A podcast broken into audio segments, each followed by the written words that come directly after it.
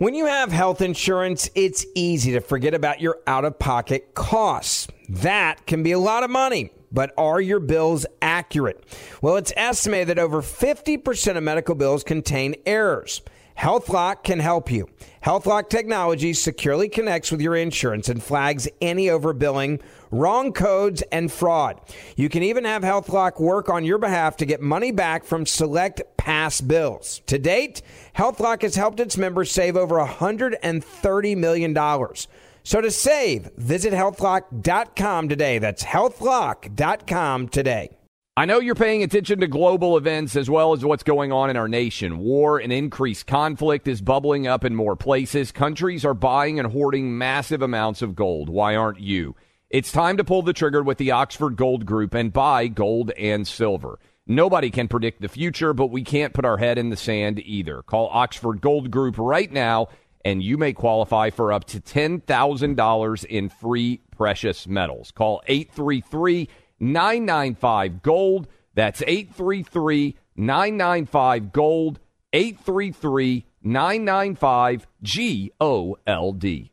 If you're a firearms enthusiast like I am, or you have one in your life, let me tell you about the industry's best kept secret Bear Creek Arsenal. This is a veteran owned and operated gun manufacturer, Bear Creek Arsenal, that is, based in Sanford, North Carolina. They make high quality firearms at an incredible value. Learn more about Bear Creek Arsenal at bearcreekarsenal.com slash buck. Use promo code BUCK to get 10% off your first order. One more time, bearcreekarsenal.com slash buck and promo code BUCK to get 10% off your first order. Welcome to today's edition of the Clay Travis and Buck Sexton Show podcast.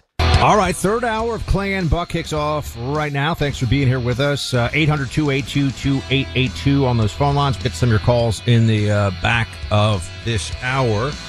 Um, we want to talk about what happened at the White House with the uh, Pride celebration and um, Clay. It uh, this is going to go into this is going to be something that's in your wheelhouse to analyze. We'll discuss what what happened there because there was somebody who showed uh, their their boobs outside of the White House uh, at a Pride celebration and took a photo of it standing outside the White House at an event where there were families, there were children present. Uh, a trans influencer. We'll get we'll get to that in a second. Um, but first, I thought this was just interesting. People often um, try to get a sense as to when when we talk about the establishment GOP or or the um, the unit party controlled opposition. These are terms that will come across a lot. Um, sometimes we'll use them, but generally this is something you'll see talked about online, and a lot of people in the GOP base, people who are based or who know what time it is or who understand what is at stake in the country right now and what the communists want to do to it, also known as Democrats um, they get up, they get annoyed because they see things like this. Here is, you all remember Paul Ryan. Uh, Paul Ryan was Speaker of the House. He was Mitt Romney's running mate. He debated Joe Biden, if you recall, Clay, in the VP debate, uh, which was interesting. Um, and when he was running in 2012. And at a time when it seems, on the one hand, we have trans influencers flashing their boobs in front of the White House, and and there's all this enormous push for uh, trans issues all through. We we all know we talk about all the time. Here's what Paul Ryan says the GOP should be focused on. Play 28. Can I get your thoughts on that movement just quickly? I know we have to go, but Republican lawmakers around the country are pushing legislation when it comes to banning books. Um, it could be trans rights, call it anti-woke, or however you want to label it.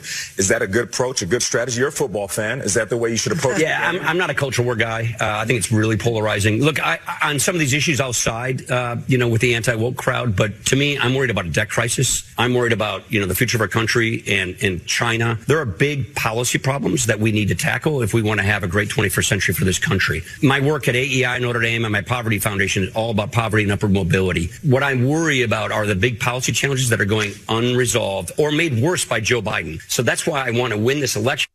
Okay, can I just play a couple? Of, I, I want your reaction to this, uh, but first off, whenever someone says that they're, if you are Republican and you are in this fight and you understand the stakes, when someone says there are books being banned, you have to say that is a lie. That, is an obvious lie. That is not reality. A, a kindergartner not getting a book with pornography in it in his school curriculum is not a book ban. All right. Uh, any more than, am I banned from the New York Times? I'm not banned. They just choose not to publish my editorials all the time, Clay. But are, are we banned? Why don't they just run our transcripts? Are we banned? It's not a ban. And then beyond that, when he says I'm not a culture war guy, what is somebody, what does a Republican think, Republican think is left if we continue to lose on primary culture war issues? Like uh, these things are all tied together. The notion that we're just going to tackle the debt crisis. This Crazy. gets me super fired up. It gets me super fired up. And, and I think ultimately there are two ways to think about politicians in general. Some politicians are almost exclusively story people. I'll give you an example. Tim Scott right now is a story politician. His story is I grew up poor in South Carolina and I have bootstrapped my way up to becoming a United States Senator. And I feel like my story is representative of the American dream. Okay. And I'm just paraphrasing.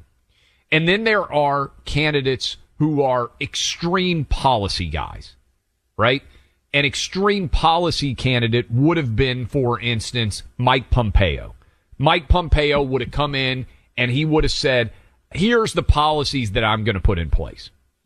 I would say Ron DeSantis right now is more of a policy candidate than he is a story candidate, right? He'll tell you, he put out today, hey, here's how I would fix the Department of Justice and here's how I would remedy uh, the issues at the Attorney General, all those things, very policy.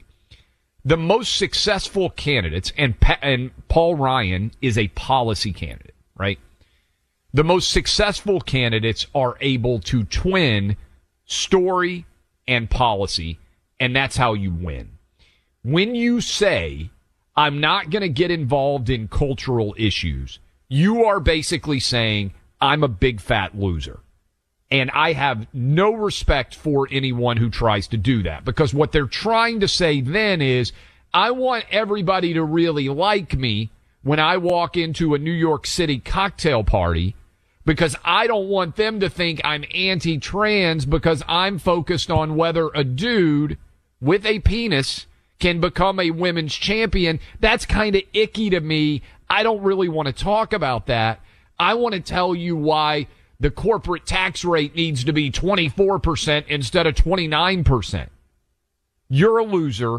You're going to get your ass kicked. Now, I love policy guys. If Paul Ryan wants to come in and be my treasury secretary and go with all the nerds on Wall Street and argue about what tax policy numbers should be. I have no issue with them at all. But if you put a policy guy out there, he gets run over like he's standing in front of a bulldozer or a tank. He gets flattened. That's how you lose. That's Mitt Romney.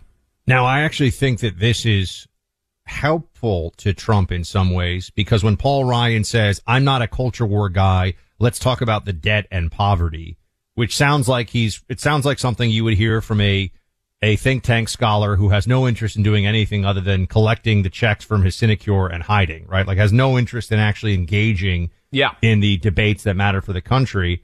But then he also went on to say that we will win as long as Trump is not the nominee. Play 22. He's got a great core of support in a primary. That is what you build off of. And so it does matter. But my point is, I think the electability argument is going to become more salient with, with this indictment and whatever happens in the future. All the exhaustion of all the Trump baggage is going to make it easier now, I think, to make the argument to his core supporters. He's not electable. He's going to cost us the Senate again. He's going to cost us more House seats. He'll cost us the White House. And we want to win. And we do want to win. So go look at one of these other great conservatives that are in the race who don't have all this baggage. I think if we nominate anybody not named Donald Trump, we're going to beat Joe Biden. We nominate anyone not named Trump, Clay. I think that Joe Paul Biden. Ryan attacking Donald Trump is the best advertisement for, for Donald Trump. This is my concern too. There are other people who could make this case and maybe it would resonate in some ways, but Paul Ryan saying we're going to tackle the debt and we're going to focus on what does that focus on China? What does that mean? Yeah. I think this is really an easy thing for people to sometimes pivot to. Yeah, we're just going to focus on China.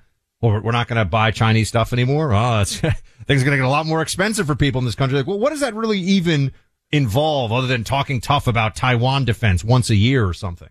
Yeah. And to me, all these things are interconnected, right? Because you can't win unless you can point to issues. We just had Nancy Mace on, um, and I thought she was really good, right?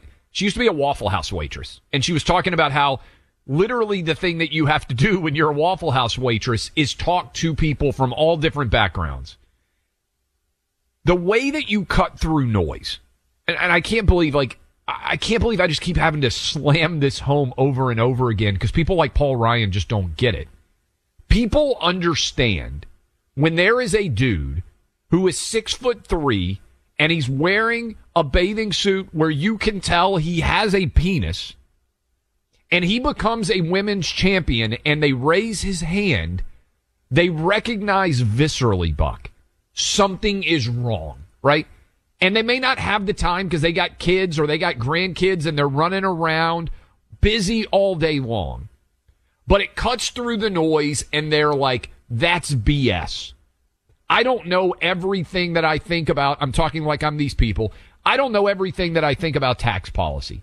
And I don't know everything that I think about what my third hmm. grader should be getting taught in school. But I know a dude, a man with a penis is not the greatest women's athlete of all time. Well, so if you're not willing to have that fight, Buck, then you aren't connecting with the people who are going to make decisions in who's elected. It also runs away from something that's clearly very important to the Biden White House and to the Democrat Party overall. A culture war, it's not like this is a one-way fight. Correct. If anything. If you don't, if you right. get slapped in the face over and over and over again and just pretend it isn't happening, you're a wimp and you get your ass kicked. And, and what happens is what we've seen now. I mean, the, the Biden White House, they had a, an LGBTQ plus at some level too, having to just say an acronym that long feels like, uh, feels like, I'm being serious. It feels like a mm-hmm. concession. Like, how many more letters can we put on there? And oh, if you forget a letter, you're being non-inclusive. Like, can we just come up with an acronym is supposed to make it easier, not harder. That's the purpose of an acronym. You know, you need to come yeah. up with a name for this that yeah. makes sense. That anyway, um, but the the the Biden White House invited this uh, Rose Montoya, who is a man that has grown out hair and, you know, changed, uh, and gotten, you know, gotten breast augmentation. So has, you know, fake breasts and, uh, is a man with, with fake boobs who was standing outside the White House and on video in front of a Biden hosted event decided to, he, this, this guy just pulls out his fake boobs and, and makes a video of it and is like, yay, Pride Month or something. Yeah. And now you could say, oh, this is just one person, but I mean, this is the, these are the kind of people that the Biden White House is inviting to celebrate. This isn't just a random person. This is an influencer, a person who's meant to tell all the, tell all his followers about how great Joe Biden is and all the rest of it, right? But these are, this is the mentality. Who does that? Yeah. Can you imagine a conservative influencer under the, you know, under any Republican president shows up and, and is, and is having, first of all, it's not even her boobs, it's his boobs the whole thing is crazy. And now the Biden White House is like, oh, you're being too harsh. Biden White House has condemned this. This behavior is inappropriate and disrespectful for an event at the White House, according to a spokesman, and is not reflective of the event we hosted to celebrate LGBTQI plus families or the other guests. There were kids there.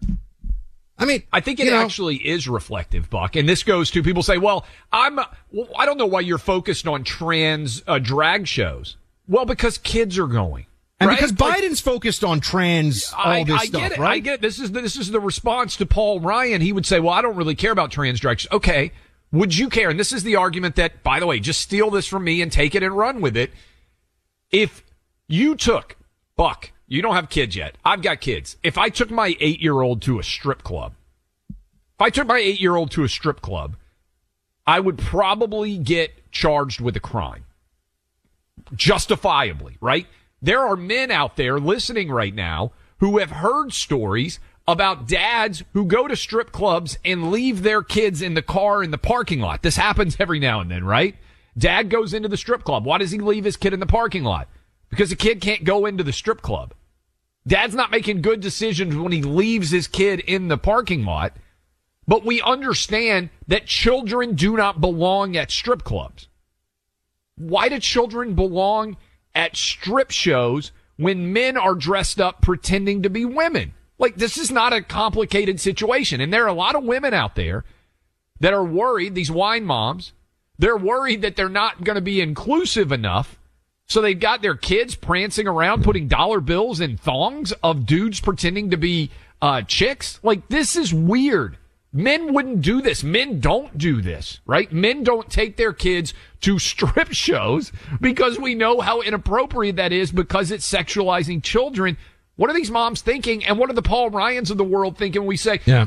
I don't really want to get involved in this. I just want to talk about what the corporate tax rate is. You're a loser. You're going to get your ass kicked just like you did in 2012. In case anyone was wondering what Clay thinks about that.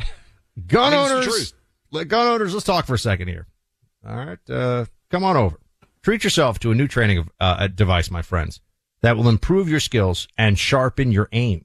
It's called the Mantis X. It's a great tool to have at home or out at the range. So many of the best shooters now use this when they can't get to the range because it's called dry fire practice. That's what Mantis X is, a firearms training system that is a no ammo, all electronic way to improve your shooting accuracy. It attaches to your firearm like a weapon light. Turn it on and allow it to connect to the Mantis X on your phone via Bluetooth. The Mantis X then gives you data-driven, real-time feedback in your technique. It'll guide you through drills and courses. The end result will be better scores, better aim, and better visits to the gun range. The Mantis X is a must-have for every gun owner. If you believe in your Second Amendment rights, you must also act on your Second Amendment responsibility to be competent in your shooting. Start improving your shooting accuracy today. Get yours at mantisx.com. That's M-A-N-T-I-S X dot com. Helping you separate truth from fiction every single weekday. The Clay Travis and Buck Sexton Show. Why are people still on the fence about owning gold and silver? I just don't understand. Have we already forgotten about regional bank closures, inflation, global instability, and the potential for serious world conflicts? You can look to precious metals for various reasons. One, having tangible currency on hand as part of your bug out plan. Two, diversifying your portfolio as a hedge against inflation. And three, historically, gold increases in value over time. You keep yourself informed about global events. You see the increase in conflicts around the globe. Countries are buying and hoarding massive amounts of gold. Why aren't you? It's time to pull the trigger with the Oxford Gold Group and buy gold and silver. Nobody can predict the future, but we can't put our head in the sand either. The people with Oxford Gold Group are real pros. They make owning gold and silver simple and easy to understand. Call Oxford Gold Group right now and you may qualify for up to $10,000 in free precious metals. Call 833 995 Gold. That's 833 995 Gold. One more time 833 995 G O L D. The number one fantasy sports app in America is Prize Picks. It's the easiest and most exciting way to play daily fantasy sports. Five million members already active on Prize Picks. If you've not yet downloaded Prize Picks, do it today. Unlike other apps on Prize Picks, it's just you against the number. It's about the players and not the teams. You look for the sports you know best and that you follow the most. Then you make a single decision on each player projection, more or less. Every time you play, you pick two to six players and make that one decision. You can win up to a hundred times your money on prize picks with as little as four picks. More player action on prize picks now than ever. And it's the best way to get action on sports in more than 30 states now. Prize Picks also gives you injury insurance so your picks stay in play even if one of your players gets injured. Download the free Prize Picks app and open your account. Use my name Clay for a first deposit match up to $100. Download the Prize Picks app. Use promo code CLAY, that's C L A Y, to get set up and get a deposit match up to $100. Pick more, pick less. It's that easy. If you've got a military, first responder, emergency medical, or government service background, GovX.com is for you. You stepped up to serve our country and communities, and GovX delivers unbeatable deals that you've earned. GovX.com is the only site built exclusively to honor your service. Members save on epic brands and the gear they need for their on and off duty lives. You'll get incredible savings on tickets to live sports events, theme parks, and other entertainment. You can even save on travel, hotels, rental cars, cruises, and more. GovX donates a portion of every order to nonprofits that serve the military and first responder communities. Your orders make a meaningful impact. You can become a member in seconds. Signing up is fast and free. See if you qualify. Visit govx.com. That's G O V X.com. Use code CLAY in the shopping cart to get an extra $15 off your first order. GovX. That's GovX, code CLAY, G O V X C L A Y. Savings for those who serve. Welcome back to Clay and Buck, everybody. As promised, we have Ambassador Nikki Haley with us now. She is running for GOP nomination for President of the United States. Ambassador Haley, thanks for making the time. Thanks so much. It's great to be with you. So let's start, if we could, with um, your analysis of the situation. Look, I, I understand that you're running your own campaign and you want to talk about your own issues. We're going to ask you about some of your policies and what you'd want to do for the country.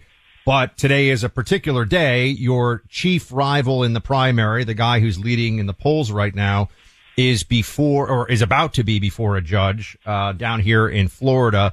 What do you make of the situation of Donald Trump, and, and would you commit to pardoning him if it came to it if you were able to win the race? Well, first of all, I had a great relation, working relationship with President Trump, and you know what's happening is unfortunate. I think the Justice Department has handled this whole thing terribly. I mean, you can't have one standard for Democrats like Hillary Clinton and Joe Biden, and then another standard for Republicans like Donald Trump. And we're seeing that again, and we're seeing that again with the Biden bribery um, recordings that that have come to light. I mean, the country should never stand for that, and I think that we should all speak up and we have to be loud about that. Having said that, if the claims in the indictment are true, if they're true, then Trump was incredibly reckless with our national security, and that's not okay. So now, if you've got the question of a pardon, I mean, that's a very different question. I'm not going to presume President Trump's guilt. I think we all need to let this trial play out. We need to see, you know, exactly what happens. But, you know, when you look at a pardon, the issue is less about guilt and more about what's good for the country. And I think it would be terrible for the country to have a former president in prison for years because of a documents case. That's something you see in a third world country. I saw that at the United Nations. So I would be inclined in favor of a pardon. Um, but I think it's really premature at this point when he's not even been convicted of anything. Nikki Haley with us now. You're obviously running for president. Two leading candidates right now are Donald Trump. We just asked you about Trump as he gets ready for the indictment in Florida and Ron DeSantis. You have aggressively attacked Ron DeSantis for his response on Disney. What has he gotten wrong there? What would you have done differently? Well, first of all, I, you know, I call people out whenever I see anything. I was a governor and, you know, certainly we had to work with a lot of different companies. South Carolina is not a woke state, but you know, you had these things. Disney, the, the biggest issue, look, Ron can do whatever he wants. He is the governor, but the biggest issue with this is Disney just didn't become woke overnight. They've been woke for a long time. I remember when they hit President Trump on immigration. So this is nothing new. All I'm saying is, look, if you've gone and given Disney the, the largest corporate subsidies um, in Florida history, if you've gone and done all of these things for Disney and they are your largest employer, I just don't think you need to get into this vendetta politics where you're, you know, using taxpayer dollars for lawsuits. That's not what I would do. What I would do is call them out on what you need to call them out on, but just because they hit you doesn't mean you have to go into an all out war with them. I mean, these companies tend to do that. We're seeing more and more woke companies. What we should do is keep pushing policy that we know is right for our people and then let the companies go and hurt themselves in the way that they criticize things. But I just think the back and forth is unfortunate for the people of Florida. Um, but he's got a decision to make. I mean, I much rather talk about the fact that, you know, we're $31 trillion in debt and, you know, he voted to raise the debt ceiling back in 2018. And, you know, now we're sitting in a big mess when it comes to our debt. I think we've got to take care of that. Ambassador Haley, uh, on, on the issue of Trump, you mentioned a moment ago uh, that you always had a very good relationship with him. You obviously were the uh, U.S. ambassador to the United Nations during uh, Trump's first term. You know, you're running for president. So what would be different about a Haley presidency than a Trump second term? What would you do better or what would you do differently? Well, I've been a two-term governor that took a double-digit unemployment state and turned it into an economic powerhouse. I was at the UN. I didn't deal with one country. I dealt with 193. I mean, President Trump and I differ on some things. You know, he thinks January 6th was a beautiful day. I think it was a terrible day. You know, he thinks we should stay neutral on the war with Ukraine and Russia. I think a win for Ukraine is good for America's national security. You know, he had no problem with the spending and you know, the increase in the debt that we had. And I, as an accountant, I think that our kids are never going to forgive us for this if we don't start seriously cutting back on the spending, stopping the borrowing, and making sure we go back to pre-COVID levels. Talking to former ambassador and governor Nikki Haley, Joe Biden it appears, I think, to almost every single person listening to us right now, a lot of Democrats, Republicans, and independents all overwhelmingly agree, isn't physically or mentally capable of being president. Should he be the Democrat nominee in 2024, in your opinion, uh, Nikki? And if he is, do you think that he's going to be able to finish his term in office?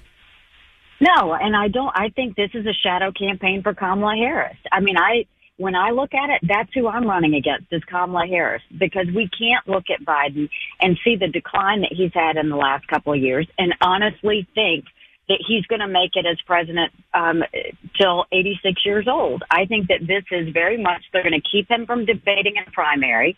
They're going to get him to be the nominee. We don't know if he's going to actually make it um, to the election. If he does make it to the election, I don't think he stays long as president. And so I think, you know, I will continue to say a vote for President Biden is a vote for President Harris. And I think that's also why you're seeing them go and spend all this money trying to, you know, change her profile and make her look better than what she is, is because I think that she is going to be eventually either the nominee or the president if um, it continues going down the path where Biden wins. And that's exactly why we need to be very focused and understand that we've got to have a new generational leader. We cannot lose this election again. We can't afford to lose the general election and give Biden and Kamala four years because I don't think America would recover from that. One of the big questions we've had on this show is Trump says that 2020 was a stolen election, that it was rigged. If Democrats were willing to steal and rig 2020, why would they not do the same thing in 2024?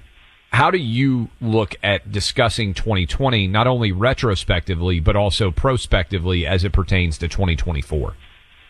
I think there were a lot of lessons that we should take from 2020. I mean, voter integrity is everything. If, you know, if you have people who don't trust the election process, I mean, that can be the weakening point of any country. And so it's really important that we have integrity. I, as governor, passed voter ID in South Carolina and I was vilified for it. But I said, if you've got to show picture ID to buy Sudafed, if you've got to show picture ID to get on a plane, you should have to show picture ID to protect the integrity of the election process. What we saw happen during COVID was a lot of bending of the rules. And you saw secretaries of state do things without their state legislatures. We saw mail out balloting. Um, we saw some inconsistencies there. And, you know, while I don't think that changed the results of the election, I think that should be a wake up call to every American that we need to do everything we can to have election integrity. So I think every state in the country should at least have to do voter ID. I think we should make sure that when there are absentee ballots or any early voting, we should always have to verify signatures and make sure they are who they are.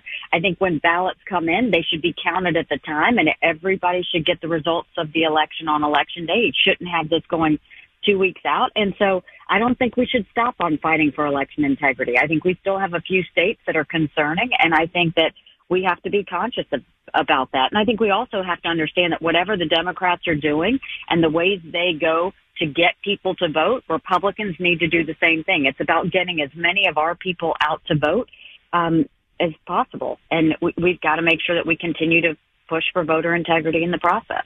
We just have one more for you, Ambassador Haley. We're speaking to Ambassador Nikki Haley. She's running for the Republican nomination.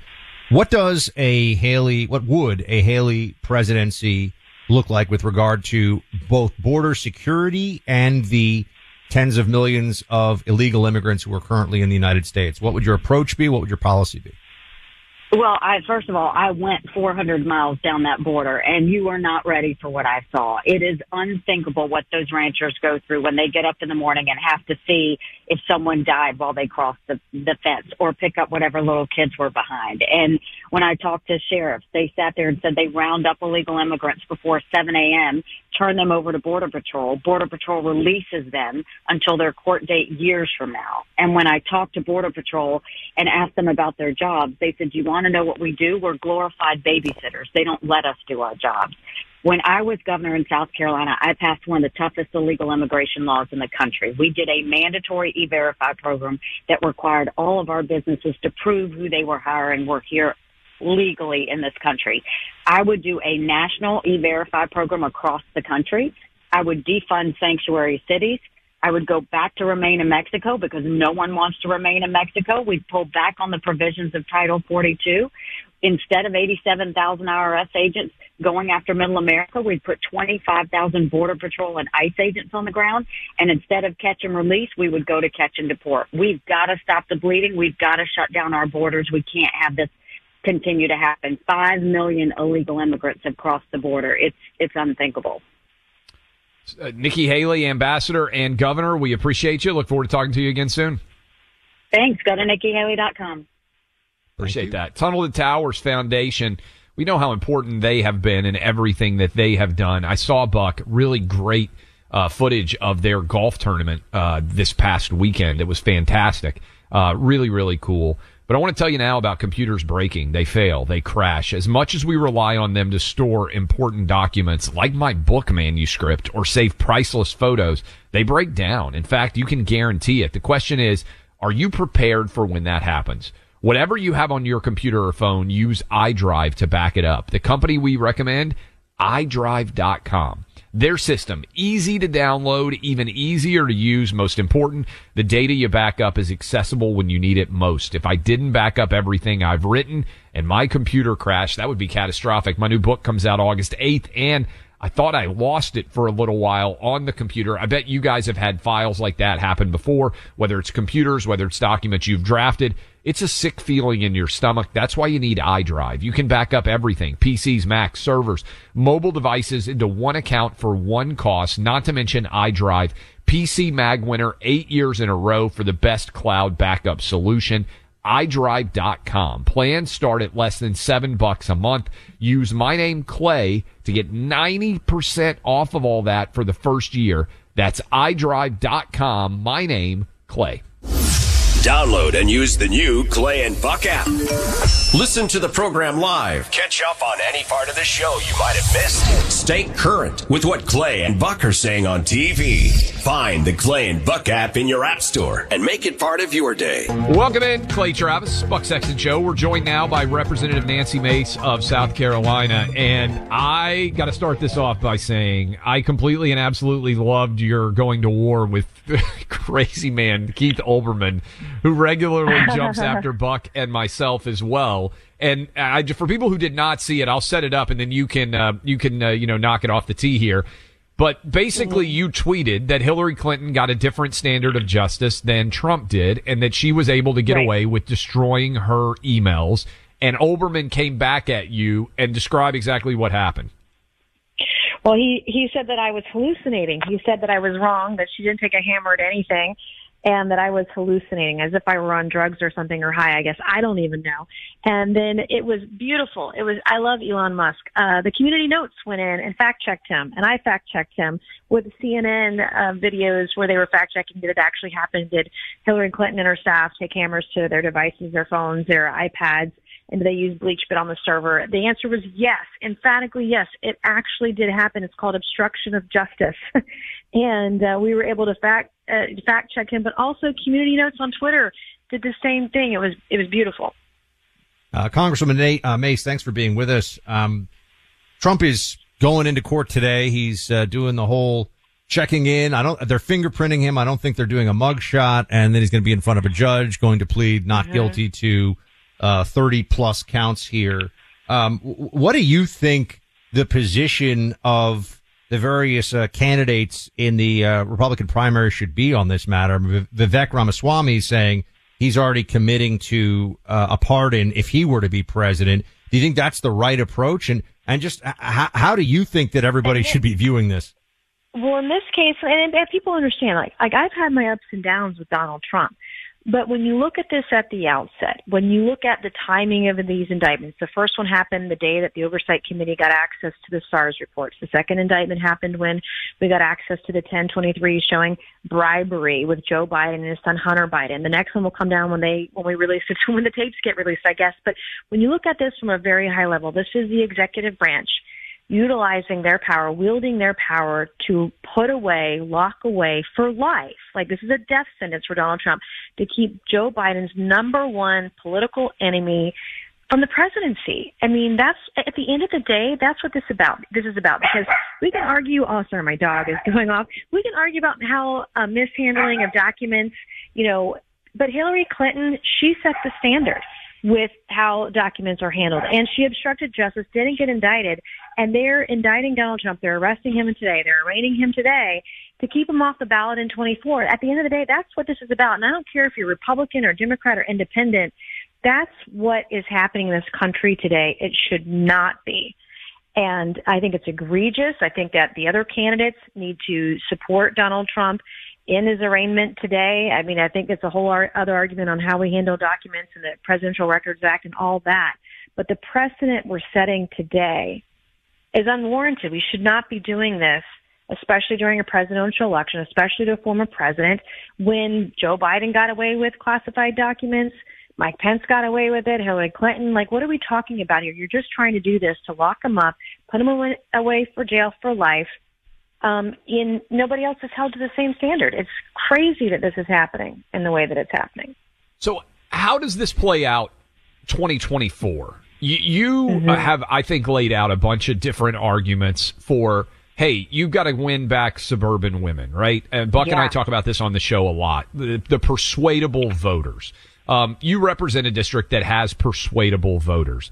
How does this Mm-hmm. play in your mind with those voters out there who, who may not be following this as intensely as most of our listeners are? And you just laid it out. I mean, clearly two systems of justice is going on. Yes. But how do you make that appeal to these moms that are out there running around with their kids, super busy every day, and they're going to look up in October and suddenly make a decision next year who to vote for? How do Republicans take back the ha- White House? What do we have to do in your mind? I'm I'm trying to show a path here. You got to be able. You can't just you can't just be able to speak MAGA. You've got to be able to support and speak suburban mom too. And I've tried to show a pathway to 24 in talking about the issues that women care about. Because at the end of the day, and I and I've heard from some independent voters, independent minded people that aren't supporting the former president just yet.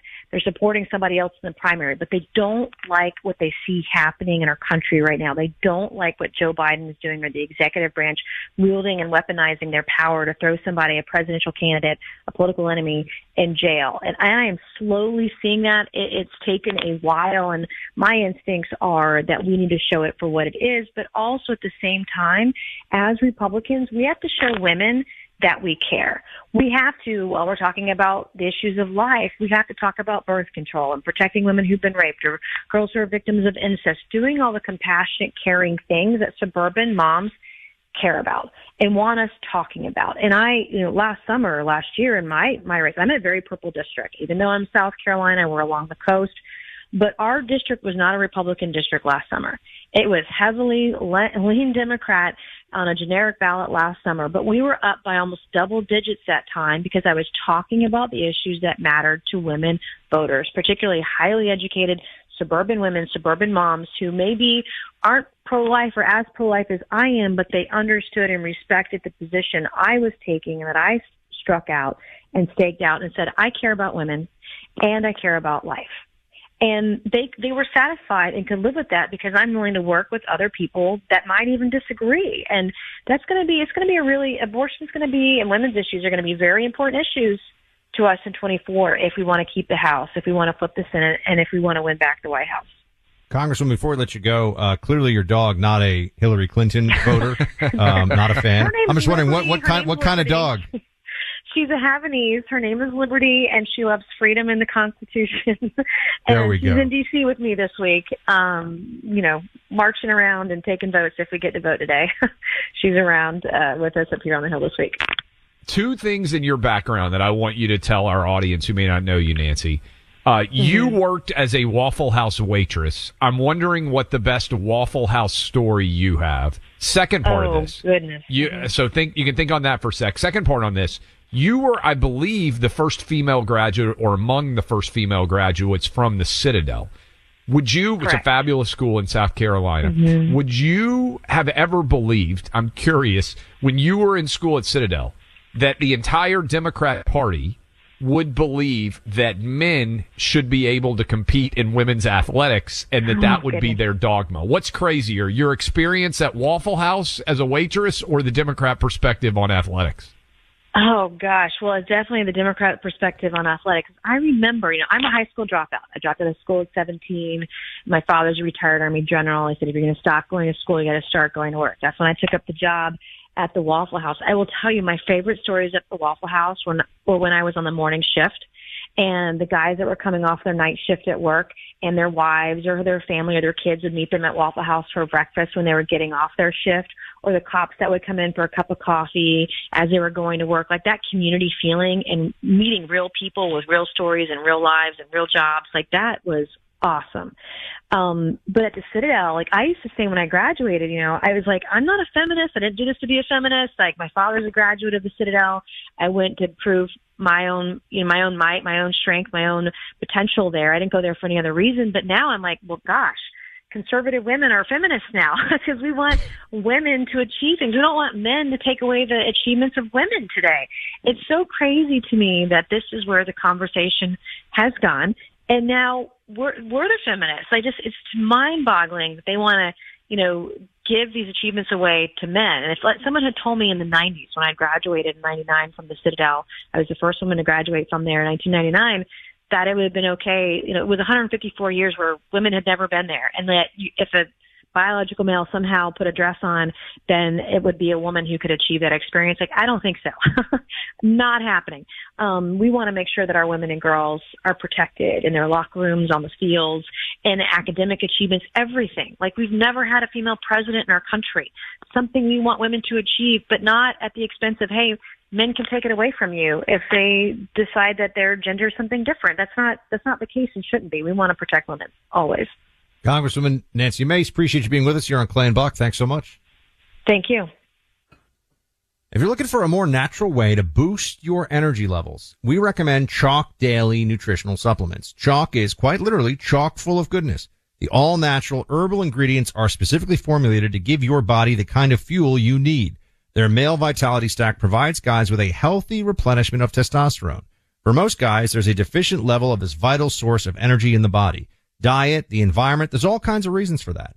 But you can boost your T levels with Choq's male vitality stack. In fact, studies show the leading ingredient replenishes it by 20%, but you'll feel the positive effects much sooner than that. You can find Choq online at choq.com. That's C-H-O-Q dot com. Subscribe today to Choq's Male Vitality Stack and save 35% off when you use my name, Buck, in your purchase process.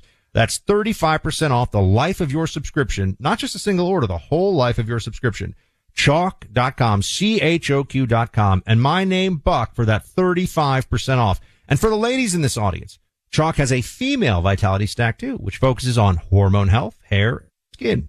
Learn more about the products and how the ingredients work at choq, C-H-O-Q dot com. Geek out with the guys on the Sunday Hang with Clay and Buck podcast. A new episode every Sunday. Find it on the iHeart app or wherever you get your podcasts. Why are people still on the fence about owning gold and silver? I just don't understand. Have we already forgotten about regional bank closures, inflation, global instability, and the potential for serious world conflicts? You can look to precious metals for various reasons. One, having tangible currency on hand as part of your bug out plan. Two, diversifying your portfolio as a hedge against inflation. And three, historically, gold increases in value over time. You keep yourself informed about global events. You see the increase in conflicts around the globe. Countries are buying and hoarding massive amounts of gold. Why aren't you? It's time to pull the trigger with the Oxford Gold Group and buy gold and silver. Nobody can predict the future, but we can't put our head in the sand either. The people with Oxford Gold Group are real pros. They make owning gold and silver simple and easy to understand. Call Oxford Gold Group right now and you may qualify for up to $10,000 in free precious metals. Call 833 995 Gold. That's 833 995 Gold. One more time 833 995 G O L D. Let me tell you about an American company whose entire mission is built around supporting this same community of people, which I'm a part of and proud to be so. GovX.com is an online shopping platform that people like me with service related backgrounds have been using for years. There are over 8.5 million GovX members benefiting from the site today. As a GovX member, I get access to unbeatable discounts from thousands of trusted brands, sports and entertainment tickets, travel deals, the list goes on. If you're a member, GovX.com is the first place to check when you're shopping online. If you've served our country in the military, law enforcement, firefighting, emergency medical services, or other government agency roles, go to govx.com. That's gov, G-O-V-X.com, and create your free membership today. Use my name, Buck, as your promo code in the shopping cart, and you'll get an extra $15 off your first order. GovX, savings for those who serve. The number one fantasy sports app in America is Prize Picks. It's the easiest and most exciting way to play daily fantasy sports. Five million members already active on Prize Picks. If you've not yet downloaded Prize Picks, do it today. Unlike other apps on Prize Picks, it's just you against the number. It's about the players and not the teams. You look for the sports you know best and that you follow the most. Then you make a single decision on each player projection, more or less. Every time you play, you pick two to six players and make that one decision. You can win up to a 100 times your money on prize picks with as little as four picks. More player action on prize picks now than ever, and it's the best way to get action on sports in more than 30 states now. Prize Picks also gives you injury insurance so your picks stay in play even if one of your players gets injured. Download the free Prize Picks app and open your account. Use my name Clay for a first deposit match up to $100. Download the Prize Picks app. Use promo code CLAY, that's C L A Y, to get set up and get a deposit match up to $100. Pick more, pick less. It's that easy. Welcome back to Clay and Buck, everybody. As promised, we have Ambassador Nikki Haley with us now. She is running for GOP nomination for President of the United States. Ambassador Haley, thanks for making the time. Thanks so much. It's great to be with you. So let's start, if we could, with um, your analysis of the situation. Look, I, I understand that you're running your own campaign and you want to talk about your own issues. We're going to ask you about some of your policies and what you'd want to do for the country. But today is a particular day. Your chief rival in the primary, the guy who's leading in the polls right now, is before or is about to be before a judge uh, down here in Florida. What do you make of the situation of Donald Trump, and, and would you commit to pardoning him if it came to it if you were able to win the race? Well, first of all, I had a great relation, working relationship with President Trump, and you know what's happening is unfortunate. I think the Justice Department has handled this whole thing terribly.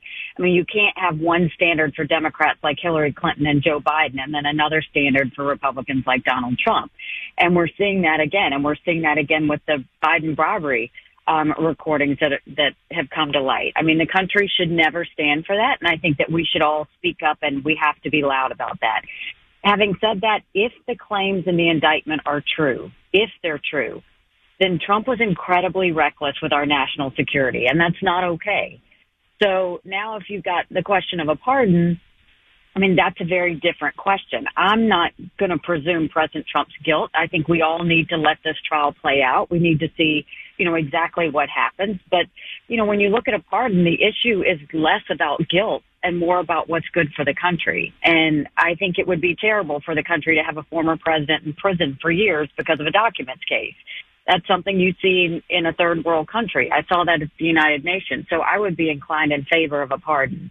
Um, but I think it's really premature at this point when he's not even been convicted of anything. Nikki Haley with us now. You're obviously running for president. Two leading candidates right now are Donald Trump. We just asked you about Trump as he gets ready for the indictment in Florida and Ron DeSantis. You have aggressively attacked Ron DeSantis for his response on Disney. What has he gotten wrong there? What would you have done differently? Well, first of all, I, you know, I call people out whenever I see anything. I was a governor and, you know, certainly we had to work with a lot of different companies. South Carolina is not a woke state, but you know, you have these things. Disney, the, the biggest issue, look, Ron can do whatever he wants. He is the governor, but the biggest issue with this is Disney just didn't become woke overnight. They've been woke for a long time. I remember when they hit President Trump on immigration. So this is nothing new. All I'm saying is, look, if you've gone and given Disney the, the largest corporate subsidies um, in Florida history, if you've gone and done all of these things for Disney and they are your largest employer, I just don't think you need to get into this vendetta politics where you're, you know, using taxpayer dollars for lawsuits. That's not what I would do. What I would do is call them out on what you need to call them out on, but just because they hit you doesn't mean you have to go into an all out war with them. I mean, these companies tend to do that. We're seeing more and more woke companies. What we should do is keep pushing policy that we know is right for our people and then let the companies go and hurt themselves in the way that they criticize things. But I just think the back and forth is unfortunate for the people of Florida.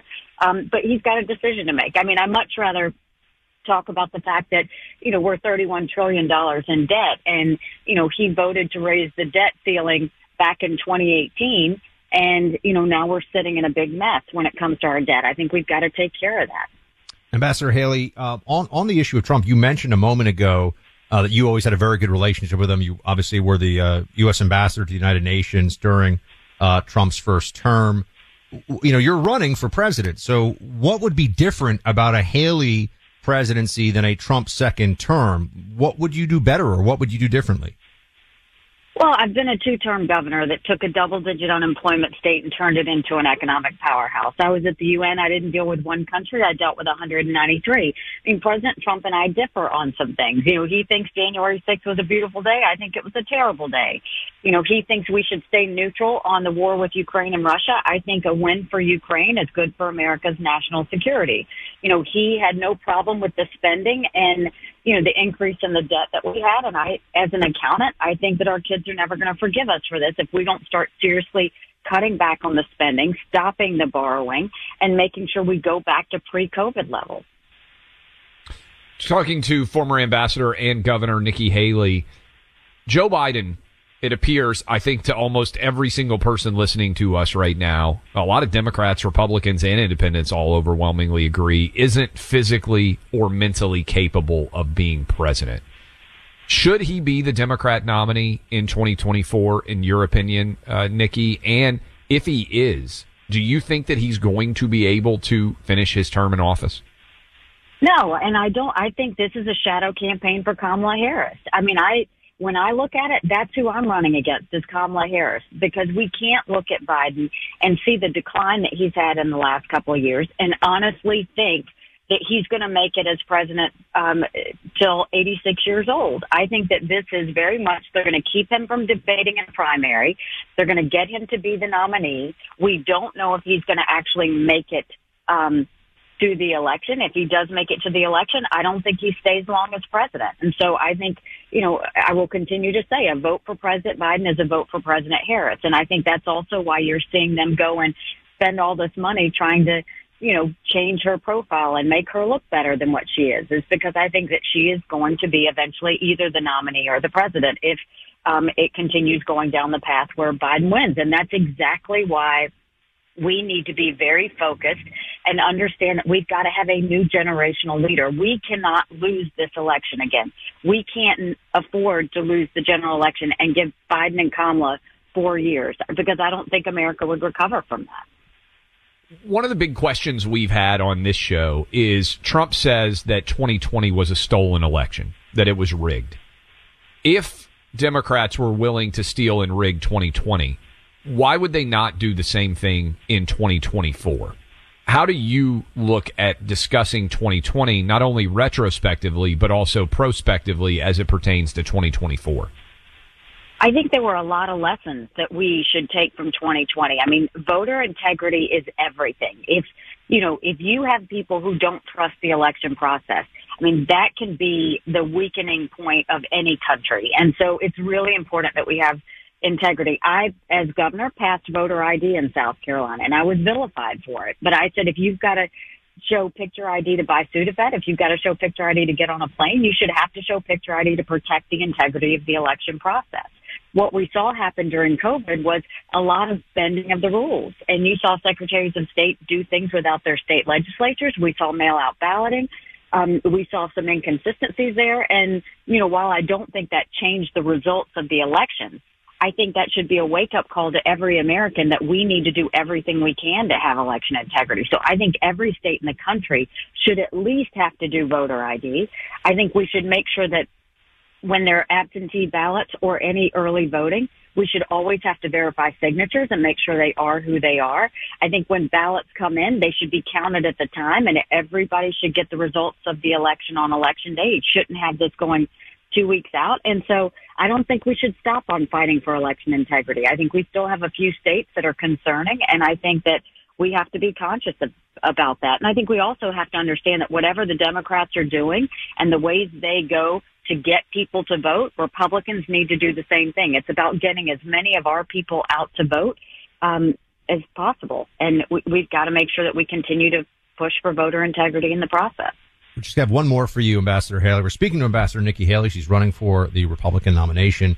What does a Haley, what would a Haley presidency look like with regard to both border security and the tens of millions of illegal immigrants who are currently in the United States? What would your approach be? What would your policy be? Well, I first of all, I went 400 miles down that border, and you are not ready for what I saw. It is unthinkable what those ranchers go through when they get up in the morning and have to see if someone died while they crossed the, the fence or pick up whatever little kids were behind. And when I talked to sheriffs, they sat there and said they round up illegal immigrants before 7 a.m., turn them over to Border Patrol. Border Patrol releases them until their court date years from now. And when I talked to Border Patrol and asked them about their jobs, they said, "Do you want to know what we do? We're glorified babysitters. They don't let us do our jobs. When I was governor in South Carolina, I passed one of the toughest illegal immigration laws in the country. We did a mandatory e-verify program that required all of our businesses to prove who they were hiring were here legally in this country. I would do a national e-verify program across the country. I would defund sanctuary cities. I would go back to remain in Mexico because no one wants to remain in Mexico. We'd pull back on the provisions of Title 42. Instead of 87,000 IRS agents going after middle America, we'd put 25,000 Border Patrol and ICE agents on the ground. And instead of catch and release, we would go to catch and deport. We've got to stop the bleeding. We've got to shut down our borders. We can't have this continue to happen. Five million illegal immigrants have crossed the border. It's, it's unthinkable. Uh, Nikki Haley, ambassador and governor, we appreciate you. Look forward to talking to you again soon. Thanks. Go to nikkihaley.com. Appreciate that. Tunnel to Towers Foundation. We know how important they have been in everything that they have done. I saw Buck really great uh, footage of their golf tournament uh, this past weekend. It was fantastic. Uh, really, really cool. But I want to tell you now about computers breaking. They fail. They crash. As much as we rely on them to store important documents like my book manuscript or save priceless photos, they break down. In fact, you can guarantee it. The question is, are you prepared for when that happens? Whatever you have on your computer or phone, use iDrive to back it up. The company we recommend, iDrive.com. Their system, easy to download, even easier to use. Most important, the data you back up is accessible when you need it most. If I didn't back up everything I've written and my computer crashed, that would be catastrophic. My new book comes out August 8th and I thought I lost it for a little while on the computer. I bet you guys have had files like that happen before, whether it's computers, whether it's documents you've drafted. It's a sick feeling in your stomach. That's why you need iDrive. You can back up everything, PCs, Macs, servers, mobile devices into one account for one cost, not to mention iDrive. PC Mag winner eight years in a row for the best cloud backup solution iDrive.com. Plans start at less than seven bucks a month. Use my name Clay to get 90% off of all that for the first year. That's iDrive.com. My name Clay. Download and use the new Clay and Buck app. Listen to the program live. Catch up on any part of the show you might have missed. Stay current with what Clay and Buck are saying on TV. Find the Clay and Buck app in your app store and make it part of your day. More Than a Movie is back with season two. I'm your host, Alex Fumero, and each week I'm going to talk to the people behind your favorite movies. From The Godfather, Andy Garcia. He has the smarts of Vito, the temper of Sonny, the warmth of Fredo, and the coldness of Michael. To the legend behind La Bamba, Lou Diamond Phillips. When I walked in, I didn't think I had a shot at Richie because John Stamos' picture was already up on the wall. Listen to More Than a Movie on the iHeartRadio app, Apple Podcasts, or wherever you get your podcasts. Hi, I'm Michael Rapaport. And I'm Kibi Rapaport. And together we're hosting Rapaport's, Rapaport's Reality, Reality Podcast. Podcast. We have a passion for reality TV, and we're inviting you into our living room. We're dissecting the drama, and we're giving praise to the single greatest form of entertainment on television today. That is right. Reality TV is the greatest form of entertainment on television today. Listen to Rapaport's Reality with me, Kibi Rapaport. And me, Michael Rapaport, on the iHeartRadio app, Apple Podcast, or wherever you get your podcast. Hey, I'm Jay Shetty, and I'm the host of the On Purpose podcast. This week, I talked to Orlando Bloom in a rare interview where we went deep into how to get comfortable with fear and how to change the guilt and shame thought pattern. People say, What are you afraid of? Right? I'm afraid of fear because it's like I want to confront anything in my life that feels challenging on those levels. Listen to On Purpose with Jay Shetty on the iHeartRadio app, Apple Podcast, or wherever you get your podcast.